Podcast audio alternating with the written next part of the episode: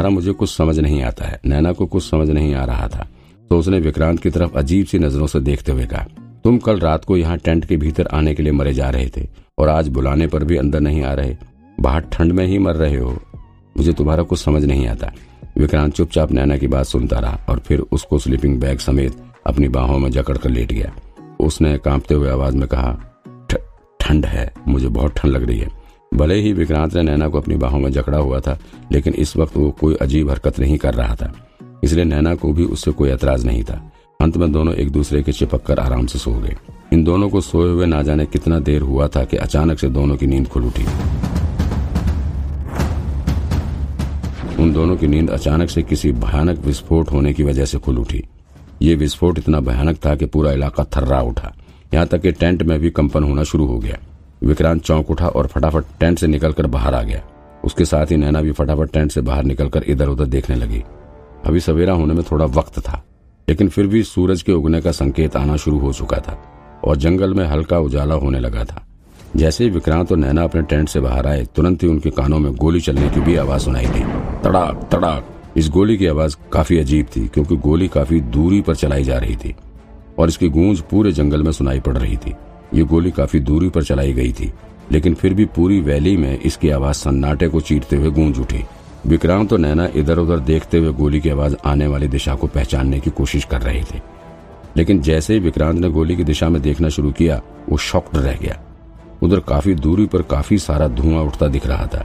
जब इन लोगों ने ध्यान से उस दिशा की तरफ देखा तो एहसास हुआ कि जहाँ से ये धुआं उठ रहा है वो जगह यहाँ से तकरीबन 2 किलोमीटर की दूरी पर है, लेकिन वहाँ पर धुआं इतना भयानक उठ रहा था जैसे मानो वहाँ कोई बहुत बड़ा धमाका हुआ हो। शायद वहीं पर अभी ब्लास्ट भी हुआ है, उसी का धुआं है। विक्रांत ने उस धुएं की तरफ देखते हुए कहा, चलो वहाँ चलकर देखते हैं। नैना ने भी विक्रांत की बातों से सहमति जताते हुए कहा। इसके बाद ये दोनों उस दिशा में चल पड़े जहाँ से ये धुआं उठता हुआ दिख रहा था। जैसे ही लोग आगे बढ़ने लगे वहाँ से गोलियों की आवाज आनी बंद हो गई थी और जंगल फिर से सन्नाटे में डूब गया था। अब हल्का हल्का उजाला भी हो चुका था। ऐसे में विक्रांत चाह रहा था कि वो अपने बाइनोकुलर की मदद से वहाँ का नजारा देख ले, लेकिन चूंकि जंगल बहुत घना था तो कुछ भी देखना संभव नहीं था। वहाँ की तरफ बढ़ते हुए ही विक्रांत उस धमाके की वजह का भी अनुमान लगाया जा रहा था। उसे लग रहा था कि जहाँ तक है ये धमाका मकबरे के चोरों के द्वारा ही किया गया होगा। वो लोग गोल्डन पिलर की ही तलाश में धमाका कर रहे होंगे। हो सकता है कि उन्हें कहीं से क्लू मिला हो कि गोल्डन पिलर को जमीन के भीतर कहीं गाड़ के रखा गया हो, फिर इसीलिए वो लोग डायनामाइट से धमाका करके उसे निकालने की कोशिश कर रहे हों। और गोली की आवाज, देवाशिष मुखर्जी और वर्ली ब्रांच की पुलिस टीम तो वहां नहीं पहुंच गई है। हो सकता है कि देवाशिष मुखर्जी की टीम के साथ मकबरे के चोरों का मुठभेड़ हो रहा हो और उसी मुठभेड़ में किसी तरफ से गोली चली हो। कहीं ये धमाका आकाश कोडवर्ड मिलने का नतीजा तो नहीं है।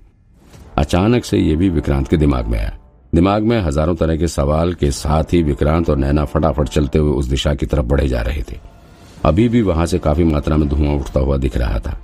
धुएं के कारण उस जगह से आगे आने वाला स्थान भी नजर नहीं आ रहा था। हालांकि इन दोनों को वो स्थान अच्छे से याद हो गया था जहां से ये धुआं उठ रहा था। ये जगह नदी के ठीक बगल में ही थी जो कि अब महज 200 से 300 मीटर की ही दूरी पर रह गई थी। ऐसे में विक्रांत और नैना अब बड़ी सावधानी के साथ धीरे धीरे आगे बढ़ रहे थे। थोड़ी दूर तक आगे बढ़ने के बाद इन लोगों को रास्ते में एक कटा हुआ हाथ मिला। इसे देखकर नैना और विक्रांत का मन बेदक उठा। देखने में ऐसा लग रहा था कि ये हाथ अभी थोड़ी देर पहले ही किसी के शरीर से अलग हुआ है। शायद किसी जानवर ने काट खाया था या किसी पत्थर से कुचलकर अलग हुआ था। कुछ भी कहना मुश्किल था। इस हाथ में घड़ी लगी हुई थी और फुल स्लीव की शर्ट भी पहना हुआ था। कहीं ये, हे भगवान।